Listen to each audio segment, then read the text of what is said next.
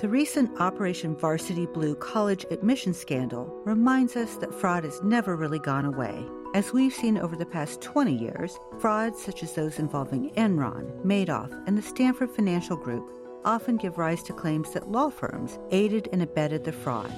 I'm Terri Garland, and you're listening to The Portable Ethics Lawyer. Today, we're joined by Steve Merouse, a senior loss prevention lawyer at ALAS who will discuss detecting and avoiding the risks of representing fraudsters as clients. Welcome, Steve. Hi, Terri. It's great to be here. Steve, let's start by defining what we mean by fraud schemes. Sure. A fraud scheme is really just a business or enterprise that is not doing what it purports to do. They come in all shapes and sizes. The scheme might involve a legitimate business that was not as successful as planned. Perhaps the business model didn't work out. Rather than fold up shop, the business operators disguise its failing through financial shenanigans, questionable accounting, and lying to investors, perhaps in the hopes of righting the ship. Or maybe there is no real business at all. That is the case in pure Ponzi schemes, which are investment schemes where money from recent investors is used to pay investment returns to earlier investors. As I'm sure most of our listeners know, that was the case in the Madoff scam. At bottom, the perpetrators of these scams mislead investors, those doing business with the scam, and their employees and professionals. The perpetrators do this to line their own pockets and or to keep their business afloat in the hopes that it will one day become profitable. So how do law firms get implicated in these fraud schemes? The fraudsters lure lawyers in by making their fraud schemes appear to be legitimate businesses. Businesses need lawyers for all kinds of routine reasons to incorporate, to perform regulatory functions, to handle litigation, and so forth. In that sense, fraud schemes are like other businesses. So they hire attorneys and accountants to help them run the business. They then point to these trusted advisors to convince innocent investors to lend them money, buy stock, or otherwise invest in the so called business. Of course, the larger the fraud scheme, the more complicated the scheme, the longer the scheme goes on, the greater the need for legal assistance and advice and the presence of respected legal advisors and other professionals, like investment bankers or accountants, lends an air of legitimacy to the fraud scheme. And we know what happens to those lawyers once the fraud collapses. Right. Once the fraud goes bust and investors are left broke and angry, they look not only for someone to blame, but for a source to replace the money lost to the fraud. The professionals who did the legal work for the fraudster are always an appealing target. Of course. Would you walk us through how those claims play out? Sure. Once a fraud collapses, a firm that did legal work for the fraudulent entity will typically be sued for aiding and abetting the fraud. The claim is usually brought by the third parties who were defrauded and lost money in the fraud. Sometimes claims are brought by a bankruptcy receiver or trustee standing in the shoes of the client itself. More rarely, the fraudulent entity brings suit, usually after kicking out the scoundrels who were running the fraudulent scheme. And, believe it or not, sometimes the scoundrels even sue their own lawyers. In some instances, multiple plaintiffs, including the SEC, the Department of Justice, and others, bring claims. In all of these types of suits, firms are commonly accused of ignoring warning signs or red flags that its client was engaged in a fraud. I know that the damages alleged in these cases can be quite high. Absolutely. Some of ALAS's biggest claims were the result of our firms being sued after the collapse of a fraud scheme. Most recently, the Stanford Financial Group trustee has entered into some massive settlements with non ALAS firms who advised that scheme. Between 2016 and 2018, three firms paid settlements to the trustee totaling over $130 million. Two of those firms each paid about $35 million, and the third firm paid a $63 million settlement. Firms should be very incentivized to identify fraud schemes and fraudsters and avoid them as clients. Let's talk about that. How do firms identify and avoid these types of unworthy clients? Let me first just say that it isn't easy. By their very nature, the folks that run these schemes are experts at deceiving people, including lawyers. Firms that have represented clients for years often don't realize that the client was operating a fraud. Law firms often do not examine or even know about the details of a client's finances so long as the firm's bills are paid. And firms are often engaged to perform discrete tasks and so don't have the opportunity to see inside their client's business operations. That said, there are yellow and red flags to look out for. The first thing is lawyers should always trust their gut. If something seems off or unusual about a client's business, a lawyer should trust that feeling and follow it up. Too often, folks who invest in schemes talk themselves out of their suspicions, and the same can be true of lawyers.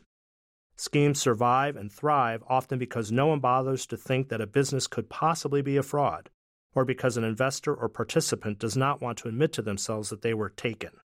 But trusting your gut does not always work. Sometimes lawyers just get too close to their clients and they lose objectivity. So, what should they look for? A key characteristic of fraud schemes is that they are often too good to be true.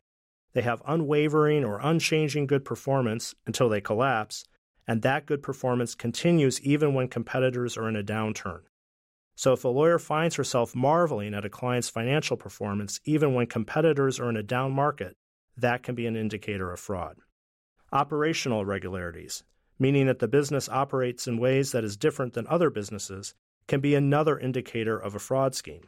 For example, even though Bernie Madoff managed billions of assets, his auditor was a sole practitioner. That should have been a red flag. Because fraudulent schemes need to be able to control how their finances are disclosed and described, they will often need an accountant they can control or one that they can convince to issue questionable financials. This means that businesses you would expect to have their accounting done by a large, reputable accounting firm are instead having their financial statements certified by a sole practitioner or a small accounting firm.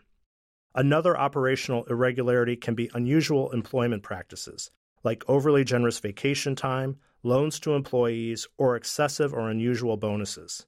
Fraudsters need employees to carry out their schemes, and one way to keep employees from asking too many questions or to get them to ignore their own suspicions is to give them extra benefits that a legitimate business wouldn't offer. Fraud schemes are also often family affairs, with key positions staffed by relatives, family members, and trusted friends. What about the people running these schemes? Do they have particular characteristics that lawyers should be looking for? Yes, although they go in two opposite directions. Many schemers have some legal or regulatory problem in their background, like a bankruptcy, bad credit, regulatory sanctions, or some combination of these. When firms are doing due diligence on clients, and the business centers around a single individual or small group, it is important to conduct due diligence on the individuals as well as the business, as that may reveal issues. But schemers can also often appear to have sterling reputations and be public philanthropists. Bernie Madoff, for example, co founded NASDAQ and was the chairman of the National Association of Securities Dealers. Allen Stanford of the Stanford Financial Group was a well respected financier and philanthropist. Fraud scheme operators are often generous donors and contribute to nonprofit organizations and political campaigns. Firms should not set aside suspicions about a client simply because an individual has a respectable resume or is a civic fixture. Enron was the toast of Houston before its fraud was exposed. That's an excellent point. Firms should not be lulled into complacency by potential clients' prominence in the community. Any other common traits of frauds that firms should be on the lookout for? Yes, I want to mention a couple others. Often there will be a gap between how the fraudster describes or presents the business and the sophistication of its actual operations. If a lawyer is surprised by the rudimentary or backward nature of the offices and operation of what purports to be a successful, sophisticated client, that can be an indicator of fraud. And fraudsters typically let their scheme sell itself, relying on word of mouth and working within a limited pool of investors.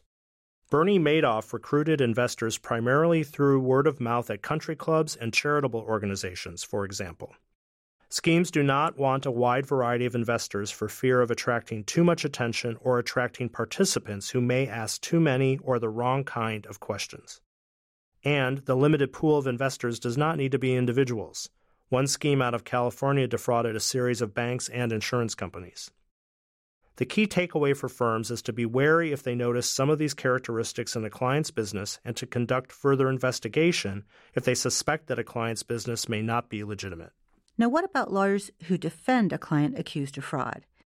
Isn't there a difference between what we're discussing today, clients running a fraudulent scheme, and a firm defending a client accused of fraud?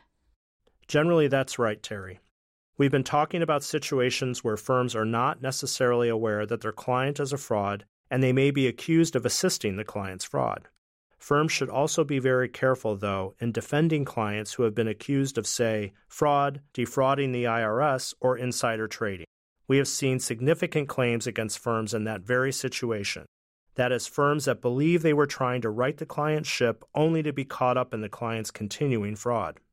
Steve, are there any resources law firms can use to detect fraudster clients before they agree to represent them? Yes, ALAS provides resources regarding client due diligence including a yellow flag checklist available on our website to the general counsels of firms insured by ALAS. One final question, Steve. Are lawyers required to notify the authorities if they suspect a client of fraud? That's a very complex area and should be the subject of its own podcast. If questions arise about this issue, lawyers should consult their firm's general counsel, who will want to take a look at the relevant jurisdiction's version of Model Rules 1.6 and 4.1. Those rules can vary considerably by state. For example, California doesn't permit disclosure of confidential client information to prevent or mitigate financial harm. The GC might also examine federal law, such as Sarbanes Oxley, if it applies to the facts. Essentially, we recommend that when lawyers have concerns about their clients, they should take those concerns to their GCs for guidance. Good advice. Thanks for joining us, Steve. It was a pleasure, Terri. Thank you. Until next time, I'm Terri Garland, and this is the Portable Ethics Lawyer.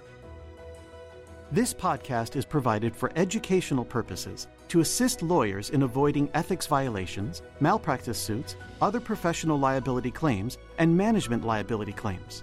This podcast does not constitute legal advice and is not intended to establish an attorney client relationship nor is it intended to suggest or establish standards of care applicable to particular lawyers in any given situation.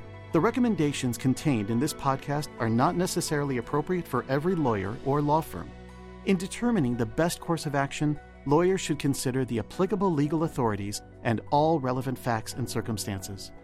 Copyright 2019 by Attorneys Liability Assurance Society. All rights reserved.